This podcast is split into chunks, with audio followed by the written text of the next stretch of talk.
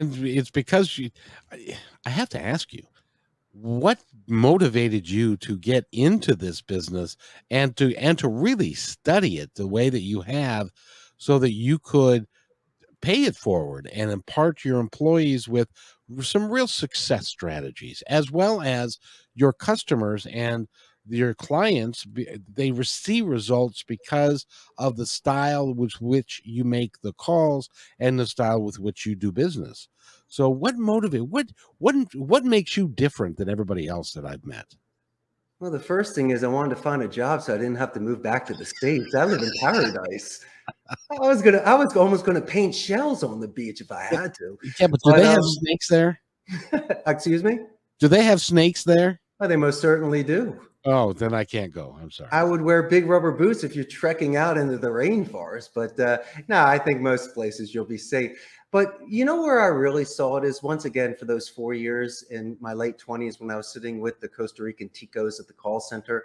As much as I was amazed by their bilingual abilities, conversations, and positive escalations, I saw the tough side of the job.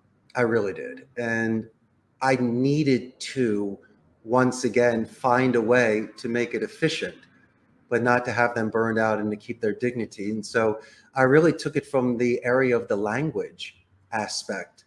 I really do encourage them to study the thesaurus. So instead of using words like help they can use guide assist and lend a hand. Instead of telling somebody excuse me could you repeat that? For my clarification for my edification kevin was it one two three or abc i teach them to fall on certain swords on a call and so, once again, if I can assist them in teaching them what the North American market is like, what our genres are, certain vocabulary, certain styles. And I mean, if they want to learn bad words, I'll teach them bad words, but that doesn't help anybody. I, I want them to be prepared so they could walk into a board room and properly represent themselves in their company. And that's been my goal. And through these years, I've seen some incredible people, and, and you're going to love this the most. I'll hire people with experience. They come in, they're hot shots. Sometimes they could be cancers. It depends on the person.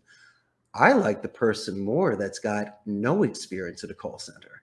I mean, they're brilliant, college educated, bilingual, the whole shebang. They just don't know what a phone system is or a headset. Who cares? I can teach that in an hour. But I love the fact that I could mold somebody and I can show them certain skills. And uh, as long as they're coachable and they show up on time, pen at the ready, I am the first person to put wind in their sails and find as many ways as I can to promote them. And I'll delegate, even though they're not a supervisor, I'll let them write a script. I'll let them do a training class. They can pull their Hall of Fame call out and talk about it with 15 people. Why not? To practice their public speaking you know and and i always love making suggestions because no one makes a perfect phone call so don't think you're getting away with it. I will definitely find something to make a suggestion on. And these are just building their own self-reliance and self-confidence. And i love seeing that with the people that work here with me